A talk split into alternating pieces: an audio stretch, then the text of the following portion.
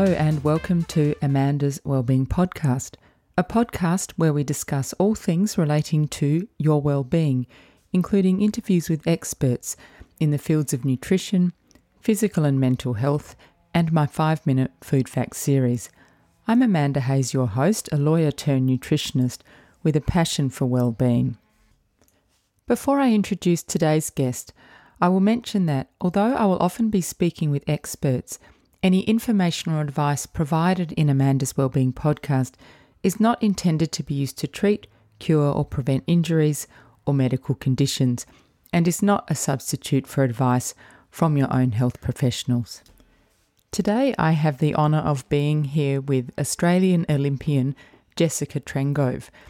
Jess barely needs an introduction to Australian listeners, but if that is not you, Jess is one of Australia's most successful distance runners.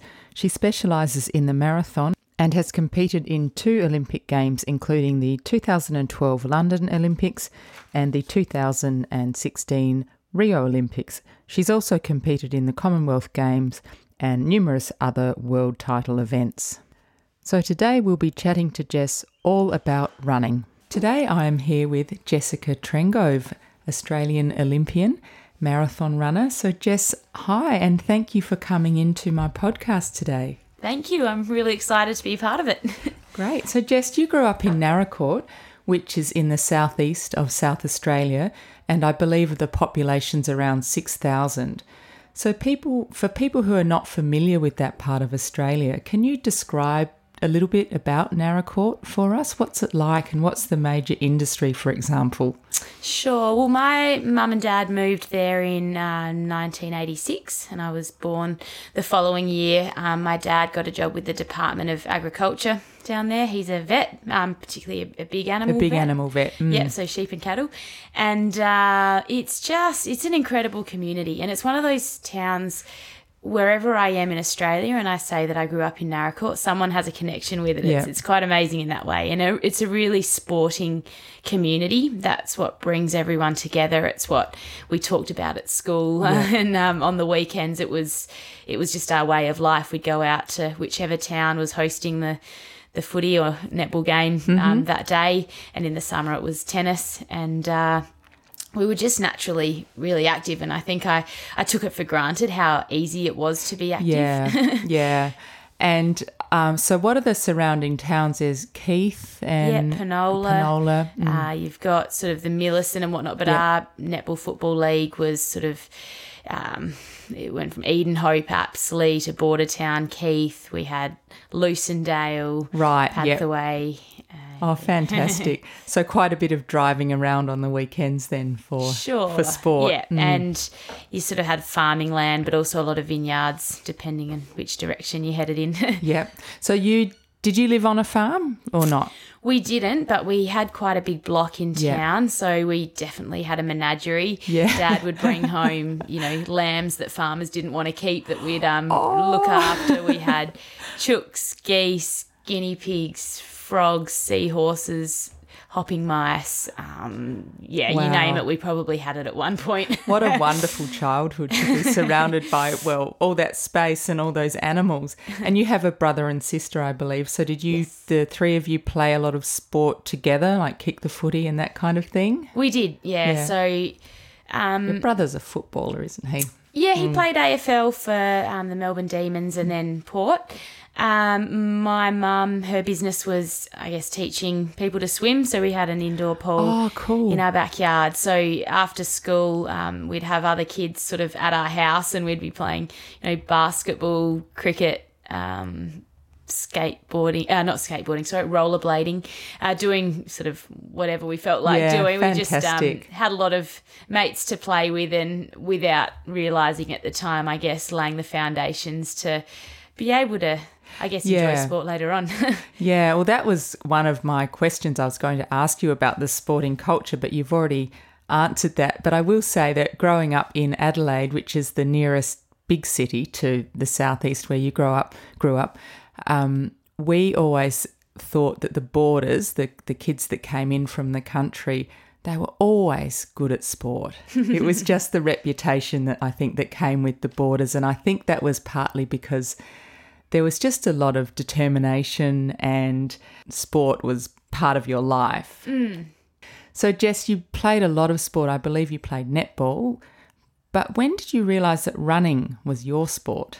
Well, growing up, basically I wanted to reach the the highest level I could in a sport. Well, in all of the sports I was playing, really. Um, I initially thought I wanted to be a swimmer when I watched the '96 Olympics and saw Susie O'Neill at the top of the dais. I thought, wow, she's amazing, and I think it was just her big bright smile and the energy she sort of exuded. I was like, I'd love to go to the Olympics, and because we had a pool in our backyard, I thought. Well, I'm going to try and start training, and um, I got an alarm clock for my birthday, and I, I think I got up twice and I don't know, swimming doesn't come very naturally to me. So I, I, I didn't end up pursuing the swimming. I loved my basketball, but I think running was my strongest, I guess, Yeah. my asset in, in basketball. And then netball, I really did dream of, you know, being a part of the Adelaide Thunderbirds and Yeah. I would cut out clippings and um, when I met, you know, some of the state league girls on a netball trip, I was just absolutely starstruck. But at the age of 21, I sort of realised I wasn't progressing to the next level in netball. I was playing for the Adelaide Contax. I was living here at that point in Adelaide. And um, I went on an overseas trip. I was midway through my physio studies at uni. Uh, went with a friend and sort of thought, well, if I don't miss running when I come back, I might sort of just yeah, I wasn't really sure. It was a bit of a trip to Yeah. find myself, I guess. And I, I came back, and my running coach uh, retired, and the netball was still sort of there ticking away. And a new uh, coach stepped in, Adam Didyk. And I guess he came in with this new enthusiasm and, and belief. And I ended up uh, seeing some progression with my running and decided at that point that that's the sport I was choosing to try and take to the highest level. So it was literally at my 21st birthday on the night of Usain Bolt's final at the 2008 Beijing Olympics that I um, sort of said, okay, I'm going to stop playing netball at the end of this season to focus on running. Fantastic. So you're obviously um, lucky and talented to have a choice between the two.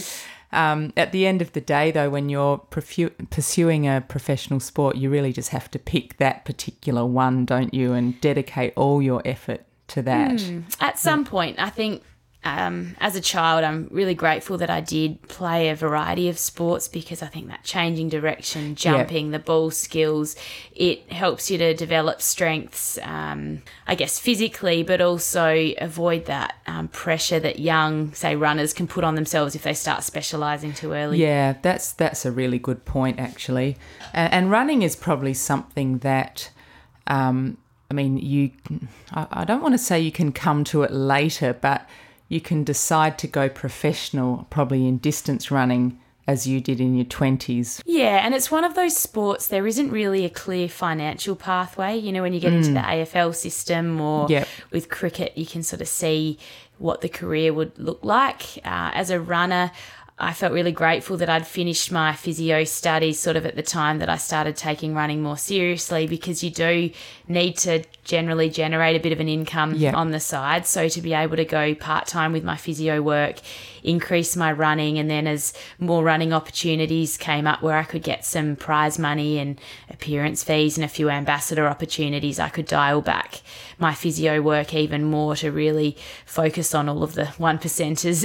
in Yeah, oh, fantastic. So, if we do talk um, specifically about your professional running, you competed in and won many well known races in Australia, like the City to Bay in Adelaide, the City to Surf in Sydney, and the Melbourne Half Marathon. And I believe that was on your way to running your first marathon in Nagoya, Japan in 2012. So it sounds like, from what I've read, that that was a really significant race for you.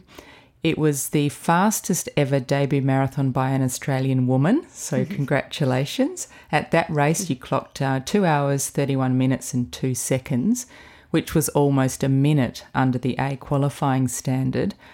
So, how did you feel leading up to that race, your first professional marathon? Were you nervous?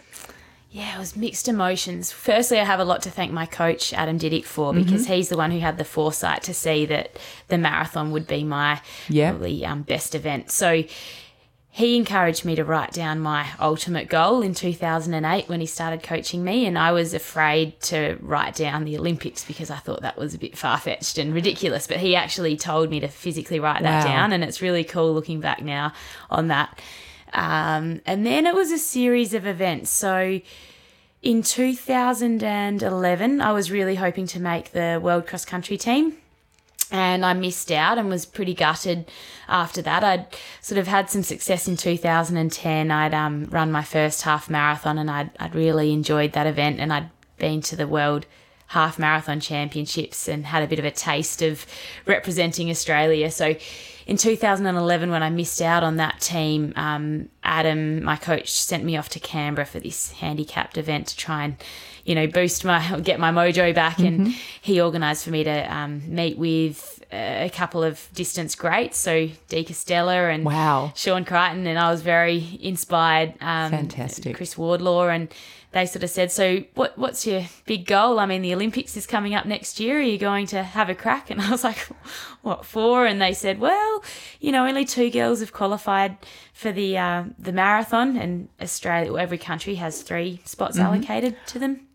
Um, they said, you know, the 3K steeplechase, and I was a bit blown away by the concept, but went back to Adelaide and spoke to uh, my coach, and he said, "Well, we've got nothing to lose, do we? Let's let's start stepping up the training and aim for a marathon." And at a similar time, my mum and dad, because my brother had been drafted to the AFL in Melbourne at the age of 19, he'd moved out of home, and mum and dad were looking to host an athlete at their house Yeah. They um, inquired with the AFL, and because they were a long way from the training venues, um, they didn't get an AFL player, but instead were allocated a cyclist who was trying for Mm-hmm. Oh, the cool. 2012 London Olympics. And uh, so, because she, Amy, her name is, was living with mum and dad, I sort of got exposed to somebody who was chasing, you know, the Olympic qualifier, Yeah. and that really inspired me. So, this lead up to the Nagoya Marathon, I just, I guess I felt really excited by the challenge and did feel like there was nothing to lose. And it wasn't until probably the week beforehand that I suddenly felt quite daunted by the idea of running that far Yeah. and at the speed I was aiming for. So I had to try and run faster than two hours and 32 minutes. Uh, but you know, my coach and I went over to Japan. We didn't understand the language. We were quite lost a lot of the time. We went on this bus tour the day before um, to see the course, and I think it was an hour and a half in or something. We didn't understand a word of what they were saying. We, Oh, we got off the bus and caught a taxi. We, I went out to dinner, and I didn't know really what I was ordering, and ended up getting this chili, garlicky Oh, no. broth and all you can eat kimchi, which in hindsight was probably some of the worst things I could have eaten the night before. Oh, yeah, but I was. I was all right. um, so it was an incredible experience, and I just remember feeling really fragile and vulnerable in the final. Oh, it was probably seven kilometers, but knowing that this could be my Olympic dream that was about to come alive. And so I think I just held on to that dream and that vision of going to the Olympics. And when I entered the stadium and saw that I was going to run under the time, Cool. it was, yeah, real goosebump kind of moment. And did your race go to plan in terms of your, you know, your pacing and everything? It did, yeah. I had uh, my splits that I was aiming to hit written on my um, the, um, back of my hand, and it was a freezing morning, so I wore gloves, so I couldn't actually see the splits, which probably wasn't such a bad thing. I I took my you know my water and my gels as needed every five kilometers, and I got to the halfway point and saw that I was on pace. I was on my own at that point in the race. Uh, I remember my shins, so my tibialis anterior muscle really starting to sort of seize up and becoming quite worried that I was only halfway and that was happening. So I just remember thinking I've got to push off more through my calf, like use my calf muscle and uh, that kind of cleared up. And then it was probably in the final three or so kilometers, my hamstrings, I just remember were really twinging and grabbing just the tendons down. You know, near my knee, and thinking I've got to take these corners pretty carefully, and there's no way I can afford to trip over or tread on an uneven bit of road because I, I thought if I fell down, I'd never get up Yeah, again. So, yeah. uh, yeah, I think at 34 kilometers, I saw my coach and he said I was on pace, and that really injected some extra motivation in. And I think I, you know, picked up the pace a bit at that point and was able to sort of pick some people off at the end, and that, you know, he added to my motivation. Wow. So, and I guess I'm just listening to that story. I can see how being a physio is beneficial to you. absolutely, yeah. because you can sort of self-diagnose uh, and change the way your your style a little bit to accommodate for the potential injury, which Hmm. luckily didn't happen. That's happened a bit in marathons when something new or even an old injury that has sort of cropped up again in the later stages. I think because I kind of know the anatomy and what's potentially going on, I can sort of reassure myself that no, that that's okay. I'll just have to do this, you know, when I finish to, to Yeah. sort that out. Um, the tricky one is when it's toenails because even as a physio, there's not much you can do when a, a toenail goes. That Yeah. that pain's excruciating. yeah, that really hurts. So, Jess, when you realised that you had gone under the um, qualifying time, how did you feel then? Well, I sort of I crossed the line and I saw my coach. So it was just Adam and I over there in Japan, and I was over the moon. Uh, It's um, it makes me excited just remembering those feelings and the emotions. And he was equally excited, and he he got me on the phone to my family, Oh, which was fantastic. incredible. And then um, a representative from Athletics Australia who sort of said congratulations. And I remember just standing on the spot having a chat to a few people on the phone, and then I went to walk. and I honestly could hardly move. My calf muscles had just seized up, so I limped uh, over to yeah the room where all of my clothes were, and um, tried to get a protein bar in. And I really didn't want to eat. I couldn't Yeah, stomach bet. anything. I'd been planning all of these things that I was going to eat afterwards that I'd been looking forward to, and I really didn't have much of an appetite for a while, which has continued to be the case with each marathon. You sort of you go into the race being quite disciplined and thinking, oh, afterwards I'm going to have X, Y, Yeah. Z, and then you finish the race and you're like, oh, Yeah, maybe not that hamburger right now. you obviously were aiming to um, make the Olympic team for the 2012 London Games, and you did achieve that. So, how how was it when you actually raced for Australia at the Olympic Games? Was it as amazing as you had imagined? It was actually. I um, what we were very fortunate as a family to go to the Sydney 2000 Olympics, Oh, and cool. at that point, I just became obsessed with the Olympics. I mean, I'd loved it as a child growing up as well, but that experience was just. You know, one of those lifetime um, moments that I'll cherish. And uh, I'd watched the women's 5000, and Benita Willis uh, actually came into the grandstands afterwards. She was about 21 at the time, running in the 5K, and she signed my Olympic ticket and um, had a little, you know, chat with my sister and I. And that Wow. was incredible. So she became, I guess, a sporting hero of mine. So then in the 2012 Olympics in London, lining up beside her in the marathon, she was uh, one of my team members. It was a Wow. real um, pinch yourself moment. And so with Benita and Lisa, we sort of took off. And the hardest thing I found was the noise from the crowds.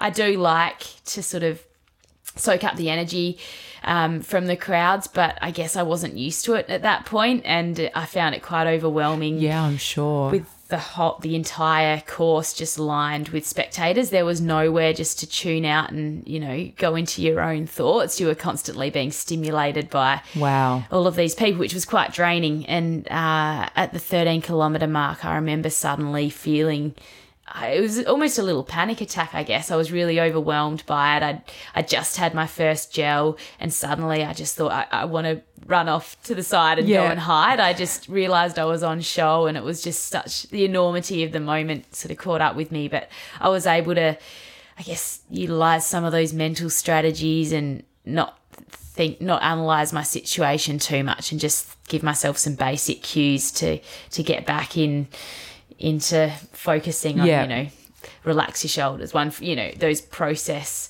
i guess goals that help you to um, avoid being daunted by a big situation Yeah, and it is amazing, I think, how much as an athlete you rely on things that are not necessarily just your physical attributes. So you were talking about your the cues you were using and the ways to calm yourself down. There's there's so much involved, isn't there, in the Yeah. mental state? I think um, is a very important factor in running a good race, isn't it? It really is. And having the ability to switch Yeah. because it is important sometimes to to let the emotion in and use that to fuel you, but at other times you really need to just concentrate on the task at hand and so I think a, an asset for athletes is being able to know which strategy to use then and to be able to transition between them seamlessly. Yes. You then went on to run the um, Commonwealth Games in Glasgow in 2014, where you won a bronze medal. So, congratulations.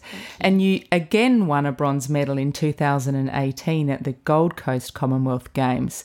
So, that must have been exciting on home ground to do that. It was, and they were two very different bronze medals. The one in Glasgow came uh, after an injury, my first major, I guess, running injury. I had a stress, um, a bone stress injury in my second metatarsal, which had limited my preparation to being a lot of cross training, which I found really tough. I was used to preparing for a marathon with a lot of running, Yeah. and instead I found myself in the gym. You know, on the rowing ergo, the elliptical. I was doing some boxing, sitting on a Yeah. fit ball, and so to go into that race really unsure of whether I was well prepared, mm. but just to trust that I was fit and to be open to a good result and to come away with a, a PB and a bronze medal. That was one of the most emotional races I've ever had. And then fast forward four years um, on the Gold Coast, I'd had the best preparation ever in terms of running, and everything had just gone to plan. Fantastic. But the race itself was really unusual. You know, it was warm conditions. We started slowly, tactics came into play, and I had high expectations going into that race. So I, you know, had more, I guess, self imposed Yes, pressure. And yeah. um, at 37 kilometres, when I wasn't sure whether I'd finish the race, I was feeling really empty. That was very scary because I so badly wanted to win a medal in that Yeah. race. And um,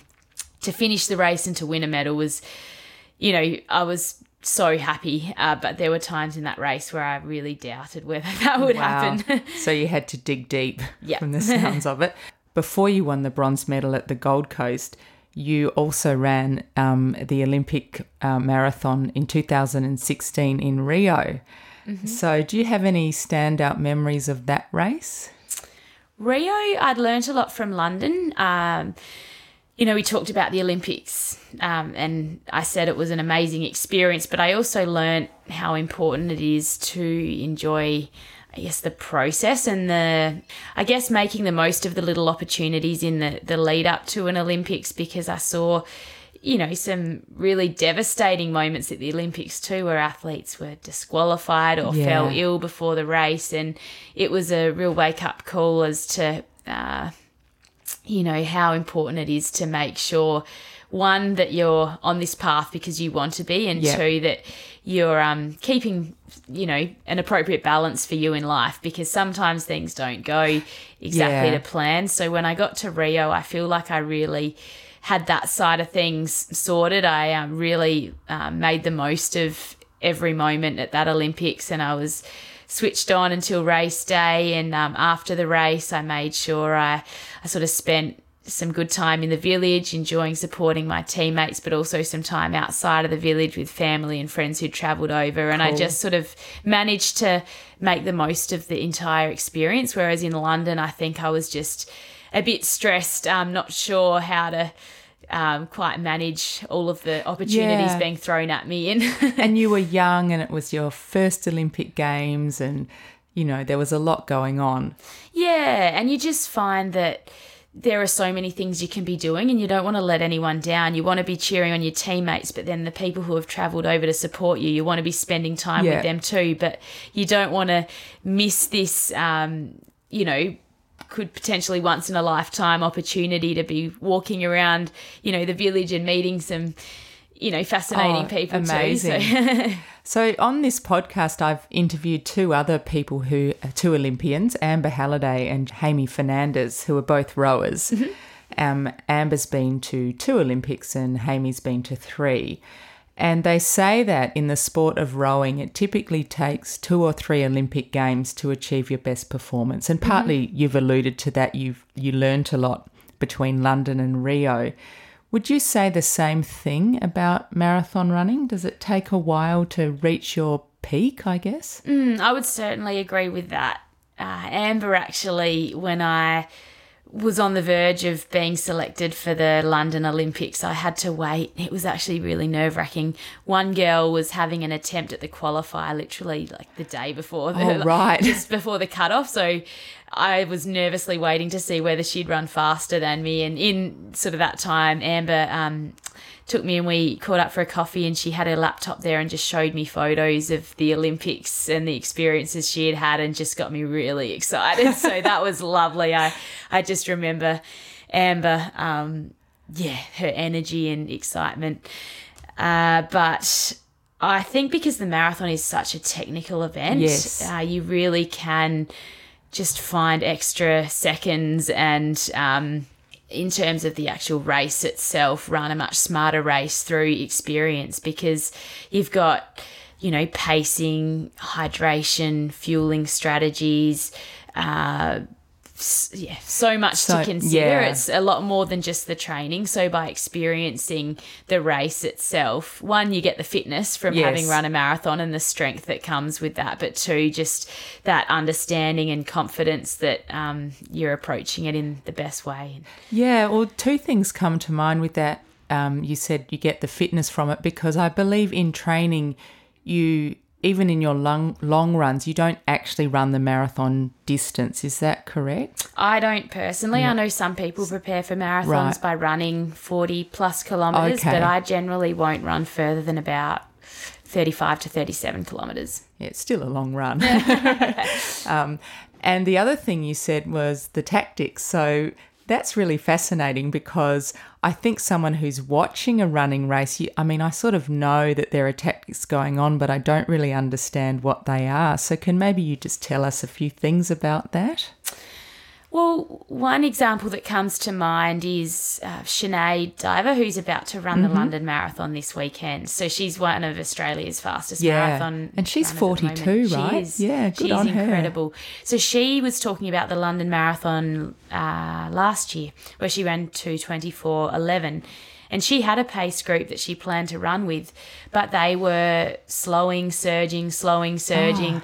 And she just said it was so draining. So she ended up just running an even pace on her own. And she, she ran a lot of the race on your own, which you can imagine physically you're not getting any of a, any not getting block or assistance. Yeah, and yeah. mentally you don't have, I guess, that comfort of being in a pack with other Yes. runs, ar- runners around you where you can sort of just switch off. So uh, one strategy is trying to, I guess, run an even pace when you're wanting to run a fast time, but knowing that in those championship races, if you want to match it with the, the top girls, you need to be able to run faster and slower and kind of. And would you, if you want to be in the front pack or one of the front packs, I guess you need to keep them in your sight the whole time. Like It's you true. You can't get too far behind. Is that? Yeah, I mean, you've obviously got a long time to sort of catch up if you Yes. do, if the bit of a distance forms. But if they're going to finish strongly, you want to be right up Yeah, there, ready exactly. to go when the go time is. And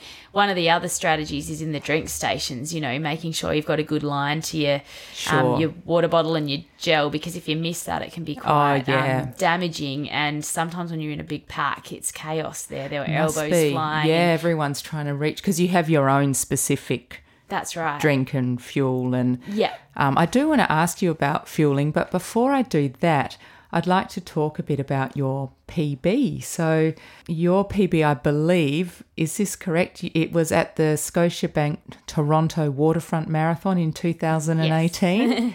yes So, what what is it? So it's two twenty five fifty nine. I just snuck under Yeah. two twenty six. And what's what pace were you running uh, on average? I haven't calculated that. around three twenty seven. Oh my goodness. Wow. Um, congratulations. That is amazing. do you have, of all the marathons you've run, um, do you have a favourite memory from any of them?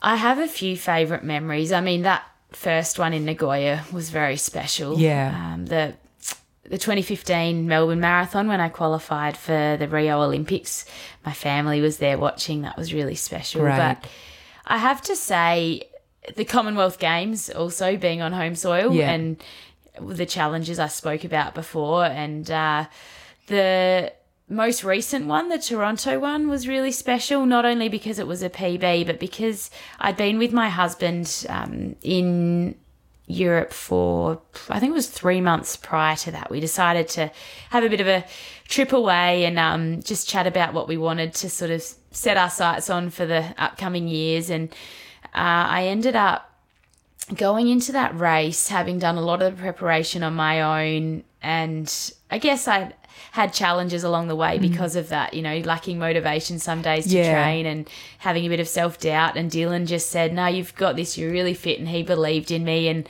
I just went out there and just felt like I had no pressure. I just really got into the race. And I feel like I was sort of the physically and mentally toughest runner I've sort of been in any race Wow. out there that day and finished.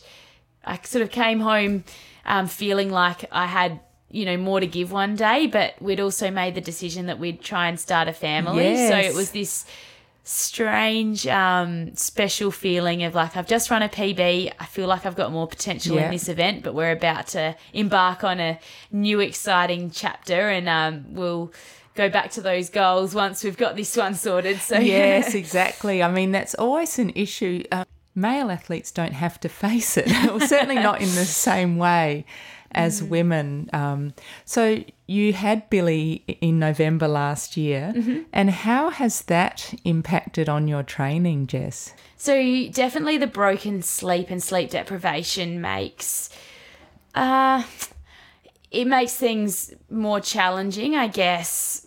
I find it hard to um I, I'm always motivated in the mornings. Like even if I've had very little sleep, I still feel really fired up and fresh in the mornings. It's more in the afternoon.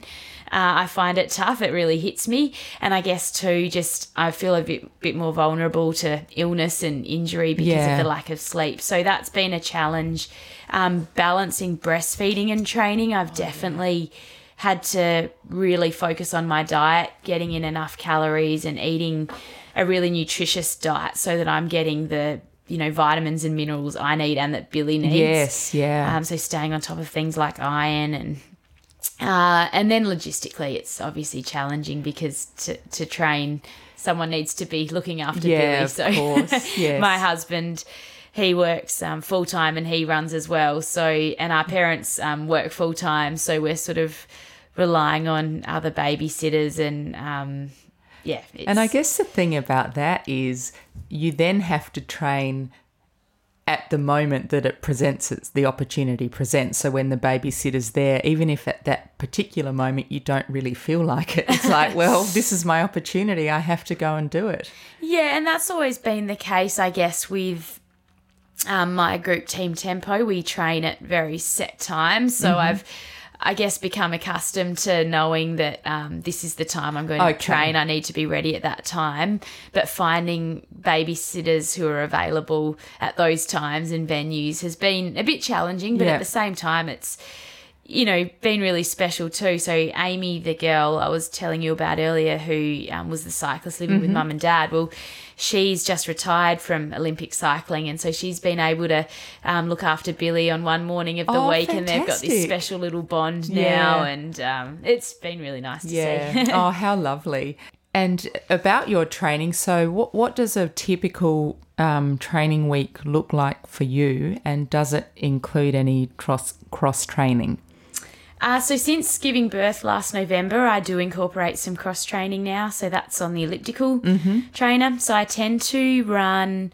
Uh, my key sessions are on a Tuesday and a Friday morning now, and then I have a long run on Sunday. So a key session might involve uh, what was Tuesday, for example, was a twenty minute warm up, and then I did a four kilometre pickup run where I picked up um, the pace each kilometre.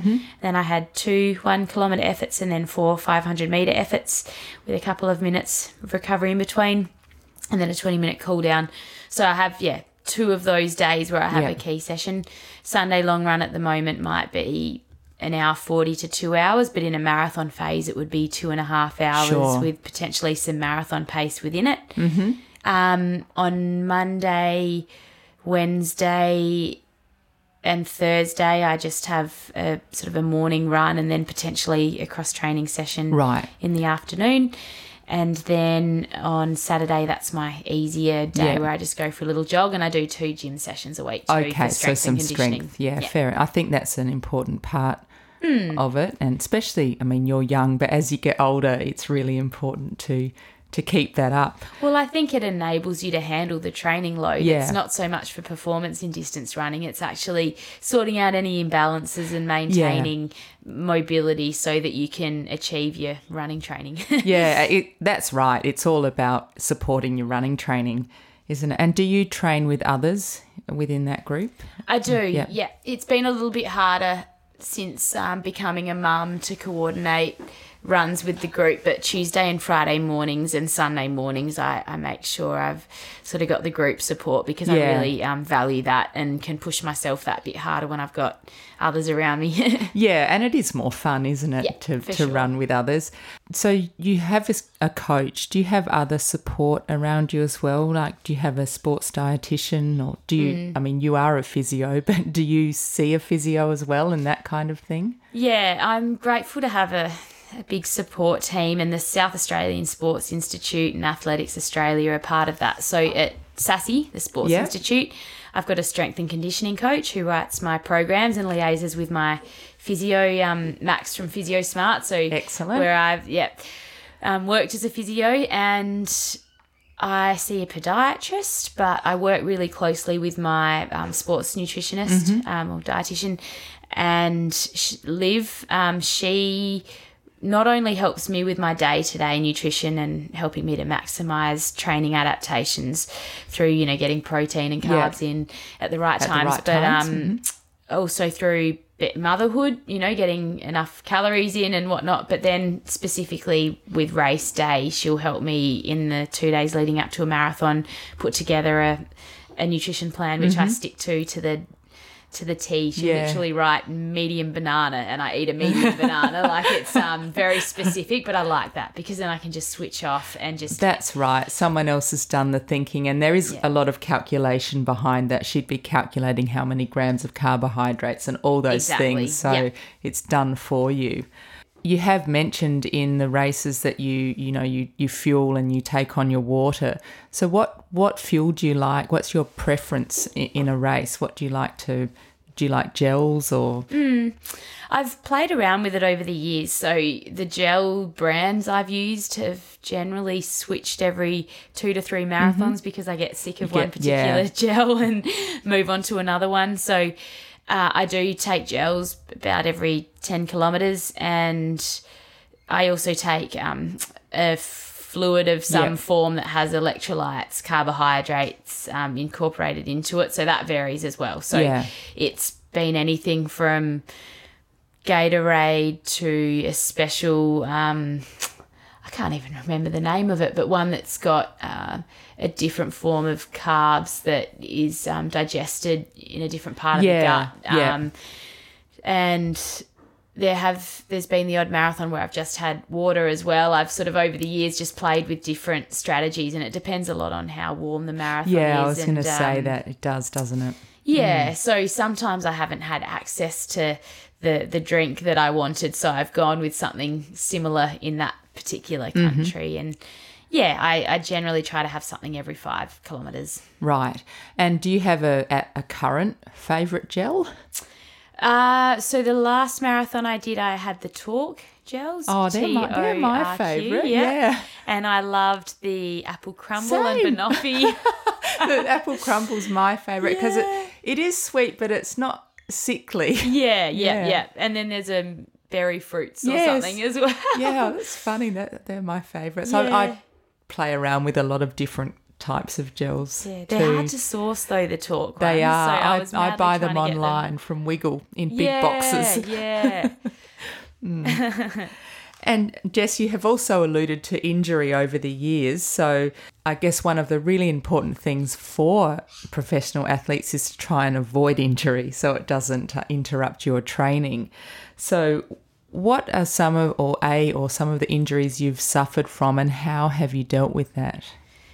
So I've had two um, bone stress injuries, um, one on each side in the second metatarsal. Mm-hmm. They were challenging, but the first one definitely more so because it was all new to me, and Yeah. uh, I had to take that time off running to let my foot heal. Mm-hmm.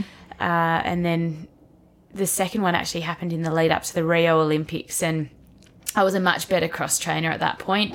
In my first injury, I'd literally get on the elliptical and just go at the same pace or effort for, you know, an hour 10 to an hour and a half. But by the time I was injured the second time, I'd started doing um, like fartlek sessions on the Oh, okay. uh, on the elliptical trainer to break it up. And Yeah. in the pool, I was getting more creative. And so when I um, became pregnant and I had decided to stop running, I uh, was able to sort of jump on the cross training equipment and I had all of these strategies and ways to keep myself motivated from the injuries I'd experienced. So I think, um, yeah, look, injuries are tough, but you've always just got to put it in perspective. And my brother Jack is great at that. He's had some really nasty injuries throughout his football career, and he's one for just thinking, well, what matters most in life? It's you know family Yeah. and, and health, and and uh, I guess just reminding yourself that you can still um, get a lot of joy out of every day, even though you're injured. You've just got to focus on what you can do in that day to That's right. to That's good advice forward. from your brother. And I mean, football's notorious for injuries. It's such a rough sport, isn't it? My Hmm. my son's torn his ACL playing football. He's all right Yeah. now. That was a couple of years ago, but yes, it's a it's a tough one.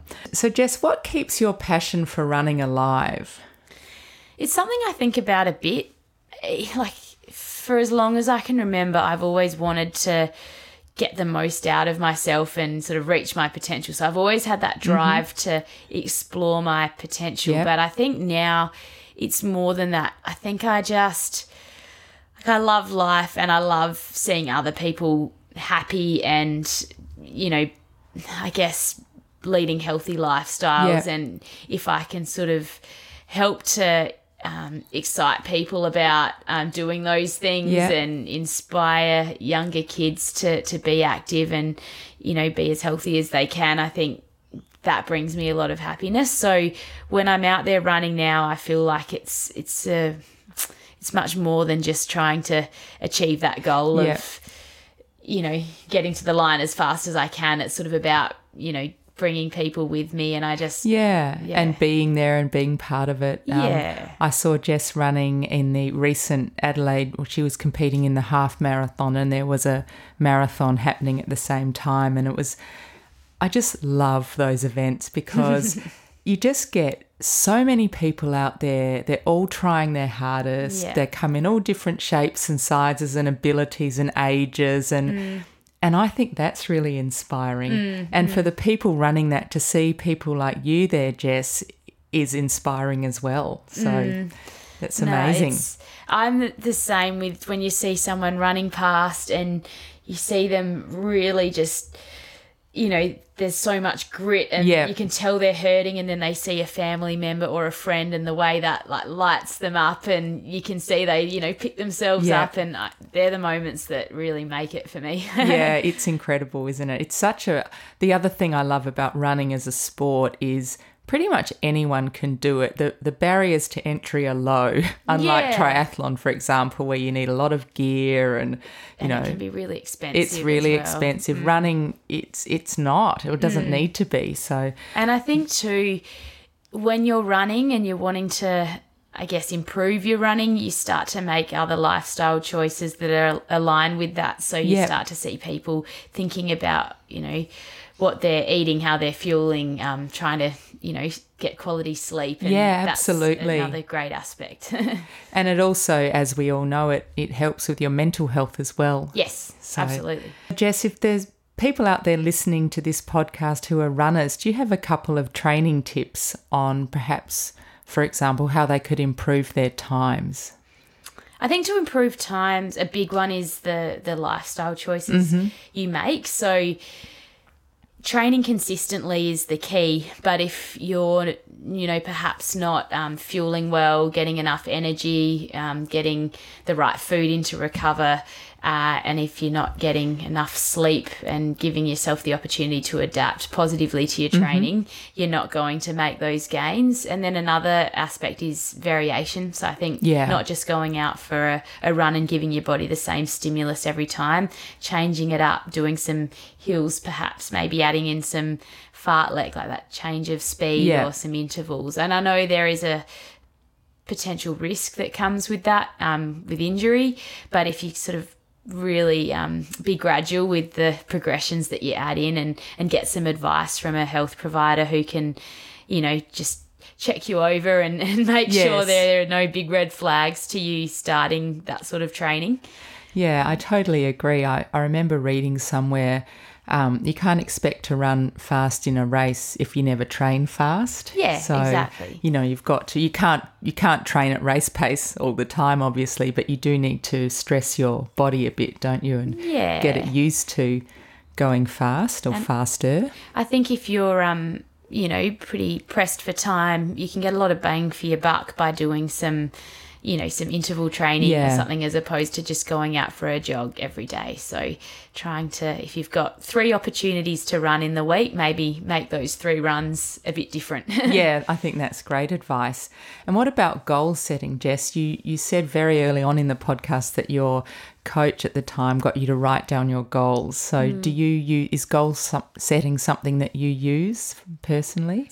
Yeah, it, it is. So I always have sort of that longer term goal, and it's been, to be honest, really hard to set goals in the current climate Yes. because I don't know which races will be going ahead, and Absolutely. but that just.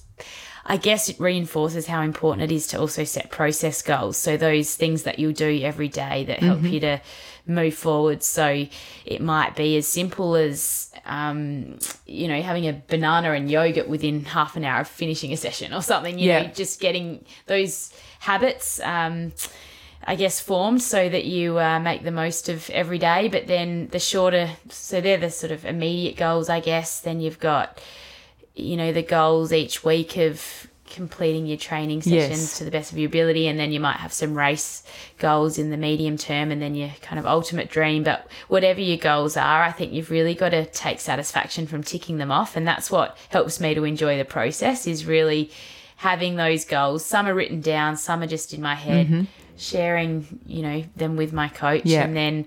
You know, taking a moment to reflect and enjoy when you do well, that's a really good um, way to look at it as well. To actually reflect on what you've done and the goals that you have ticked off. And that just reminds me too. I forgot to ask you about the um, postponement of the 2020 Olympic Games in Tokyo um, because of coronavirus. Um, were you planning to go to the games this year, or I was hoping to. you hoping to? uh, yeah. It was a big goal, but I was very open minded about it because obviously I'd just given birth. Yes, that's why I asked. I was thinking, was it too close to having just had Billy, or I would have needed to run the marathon qualifying time within six months of giving birth, but not just the qualifying time to finish in the top three, which uh, the slowest Australian at the moment, who has posted a qualifying Mm-hmm. time, has run 226.21, which is very fast. Um, Yes. so that's yeah, that I guess just shows how competitive it is at the moment. Um, so Sinead, Lisa Weightman, and Ellie Pashley are all incredible runners, and I was very realistic that um, it would be absolutely everything would have to be a tough- it'd be a tough for me ask. to um, sneak into that top three. and how um, close or proximate to the games does the qualifying race have to be? So you can't rely on a 2018 time for that one. Um, no, so it needed to have happened between December of 2018, I think, or no, January of 2019 and May of 2020. So I had until the end of May to run that time. And now I think that's just been postponed as well. Yeah. So it's until May of 2021 now. that might be quite good for you. Yeah, we'll see. Yeah, we yeah. just need to. Hopefully have some marathon opportunities. Yeah. It's hard to know what will become available. Exactly, and you have to tailor your training to that race. And if you don't know when it's going to happen, it, it does present some challenges. Oh, Jess, the other thing I wanted to ask you about, we have touched on the fact that you're a physiotherapist, but you also have a company called Rundies. Can you tell us about that? What What's that? So I moved to Melbourne for a year in 2015, and I remember at the time I had a few pairs of underwear that I'd purchased in America that I loved, and I couldn't find them anywhere else. And I just thought, this is ridiculous Yeah. that with most things like shoes and whatnot, you can just buy the same model um, each time. And um, I've yeah, expressed my frustration, I guess, to my husband. And at a similar time, my brother playing AFL, he was wearing Speedos on game day. Well, like, this is a joke too. Yeah. AFL players wearing bathers um, to play. But it's obviously a bit of a an opportunity Yeah. here to, to make sports specific underwear. And Yeah. my husband being an engineer started like looking up the different materials and designs and how it could incorporate bamboo fabric because of its natural, you Yeah. know, antimicrobial properties and and anyway, it just sort of uh, took off in that we got excited. We thought, well, Rundies, that's an obvious name Yeah, for running fantastic. undies. And, um, so we got the trademark for that. And uh, by early 2016, we had a product ready to sell. And um, Running Mums Australia were fantastic. We sent out a survey to them, and they sort of wrote back, um, giving us an idea of what people actually wanted. And uh, we've just sort of gradually grown it since, and it has just been a hobby, um, I guess. And our ultimate goal is to be able to give back to the running community by having this brand that you know when. Uh, there are fun runs, you know, they can be prizes. Yeah, We've great got a couple idea. of athletes that we've supported through product, but helped to fund some of their flights to races. And we'd love to be able to actually put on races one day. We just want to use it as a, I guess, a platform Yeah. to be able to support running and runners in some Yeah, way. well, I think it's a brilliant idea because I totally agree. I have very specific undies that I like to run in, and only those, you know, particular ones. Yeah. Um, they have to be the right, you know, weight and all of that stuff. Jess, you mentioned that you'd like to give back, and you're an ambassador for some really wonderful charities. So perhaps you can tell us a little bit about um, those charities that you support. Sure. So, well, it would have been about in 2012. I think I became an ambassador for the Little Heroes Foundation here in Adelaide, and they support really ill children and their families who perhaps can't get support through other um, organisations, and it's been really challenging at times seeing what some families go through, but at the same time, really rewarding to see what the foundation can offer those families in the way of sometimes, you know, carer Yep. support or something as simple as, you know, parking, which can be really expensive if you say from the country coming in and your child's receiving treatment and um, all of the expenses add up. So, the little heroes are amazing. And then my mum lost her mother to bowel cancer when my mum was only 16. And so I've been um, working with the Jodi Lee Foundation as an ambassador for many years as well since 2013. And, and that's a beautiful, you know, charity that Yeah. basically creates awareness, um, encourages people to, to take the screening test because the prognosis is so much more positive Absolutely. if you catch bowel cancer early. So they're doing incredible things. yeah, they're fantastic, and they've they've really built such a high profile now. I think they've really done an amazing, amazing job. Mm, Yes, and Jess, I can't resist asking you about Eliud Kipchoge's sub two hour marathon. I know that it was it, he had very specific conditions to do that, um, and he had paces and all sorts of things, amazing shoes and all the rest. Do you think we'll ever see that in race conditions? Look, I think if we're going to, it could be this Sunday. uh, the London Marathon's very different this year. They're running 19 laps of a 2.2k loop. Oh, how boring! It is, but that's how he ran. Like he's Yeah. His sub two attempts, he doesn't seem to need the crowd around him. He can just zone in and Yeah. this time it will be a race, but they'll be going out at a very quick pace. He's got um, you know, some phenomenal, some of the best runners in the world there with him. You know, Bekele. And, Yeah. uh, I think because they'll have the opportunity to fuel more often with the the format. There'll be less distractions, I guess. I don't know. It'll be really interesting Very to see. int- and probably um yeah, less distractions or less less of a crowd, I Mm, guess. yeah. Oh, that's interesting. Oh well, we'll have to keep our, our eyes peeled on that one.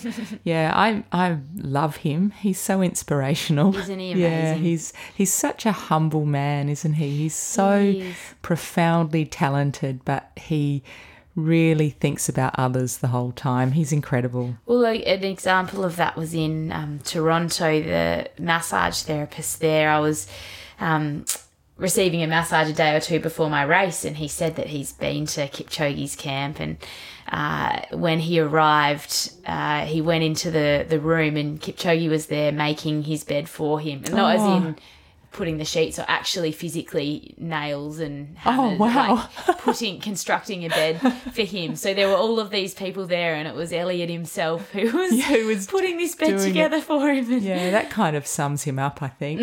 Um, exactly Yeah. And Jess, who inspires you? oh a lot of people look i have to say my family um, for one i just you know mum and dad the way they've gone about raising the three of us has been incredible they're always there to support Yeah. us but they've never pushed us into anything we, we didn't want to do and you know they're examples of two people who love their sport and just live um, they stay true to themselves and i just feel this unwavering i guess yeah love and support from Yeah. mum and dad um, and my siblings as well jack and abby Yeah. And then I guess, you know, Benita, who I said I met at the Sydney 2000 Olympics, you know, she lives in Queensland today and she's just so supportive of runners and she's always been there for me if I've had any questions. And she's just, she holds the um, Australian marathon record of 222.36. And Wow, that's she's fast. just a really down to earth person who has just some phenomenal times and experiences to her name. When um, you lined up with her in London, did she know that she'd signed your Olympic um, ticket or? I told her You told about her? it, yeah. Yeah, And yeah. true to sort of character, she just sort of laughs it off like it wasn't a big deal. But I have But so much for you, it was. yeah. Isn't that wonderful? Um, and the final question that I like to ask all my guests is if you could recommend two things that people could do to improve their well-being, what would they be?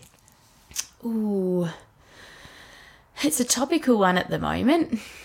I really think there is the opportunity to be excited and inspired every single day. And I think making the most of that opportunity, doing some things in the day that make you excited and you don't have to write down a gratitude list, but occasionally just check in and think like, how good is it that I can do this? You know, Yeah. right now we're looking out and it's, there's Oh, blue it's so sky beautiful. and Yeah. greenery. And, you know, for me, when I go out for that um, relaxed jog and can enjoy my surroundings and, you know, I love nature, really just soaking up that moment every day, whatever it is that you enjoy doing. And I think those little um, moments add up to just fuel you Yeah. so I think just being aware of what makes you happy and and soaking up that moment each day. Um, the other one would be, I guess, being in positive relationships. So I think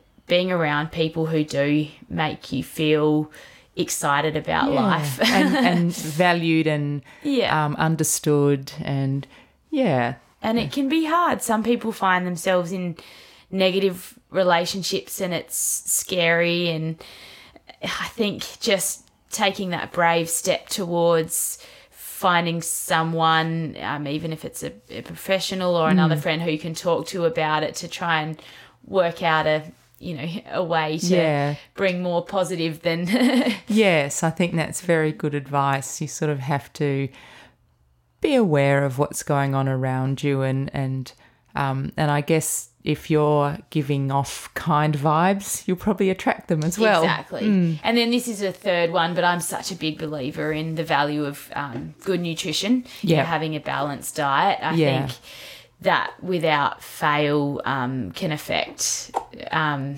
yeah, like not only your physical performance but your, your mental performance. Absolutely, if you're it reducing does. some of the nasties and focusing on getting the really good. and real food. Yeah, yeah. I think if you could say one thing, it would be, you know, stay away as much as possible from processed foods. Yes. Yeah, that's sort of been my mantra. Naturally, I'm going to have a bit, you know, here Well, every gels day are there'll be- processed, aren't they? exactly. So, um, yeah. There'll be there'll be times where I have it for either convenience or um, for performance in that case. But if you can try and incorporate as much real food as Yeah. possible into your diet, Yeah, I think that's also excellent advice. Jess, thank you so much. So, if someone wants to follow you and check out what you're doing, what's the best place to do that?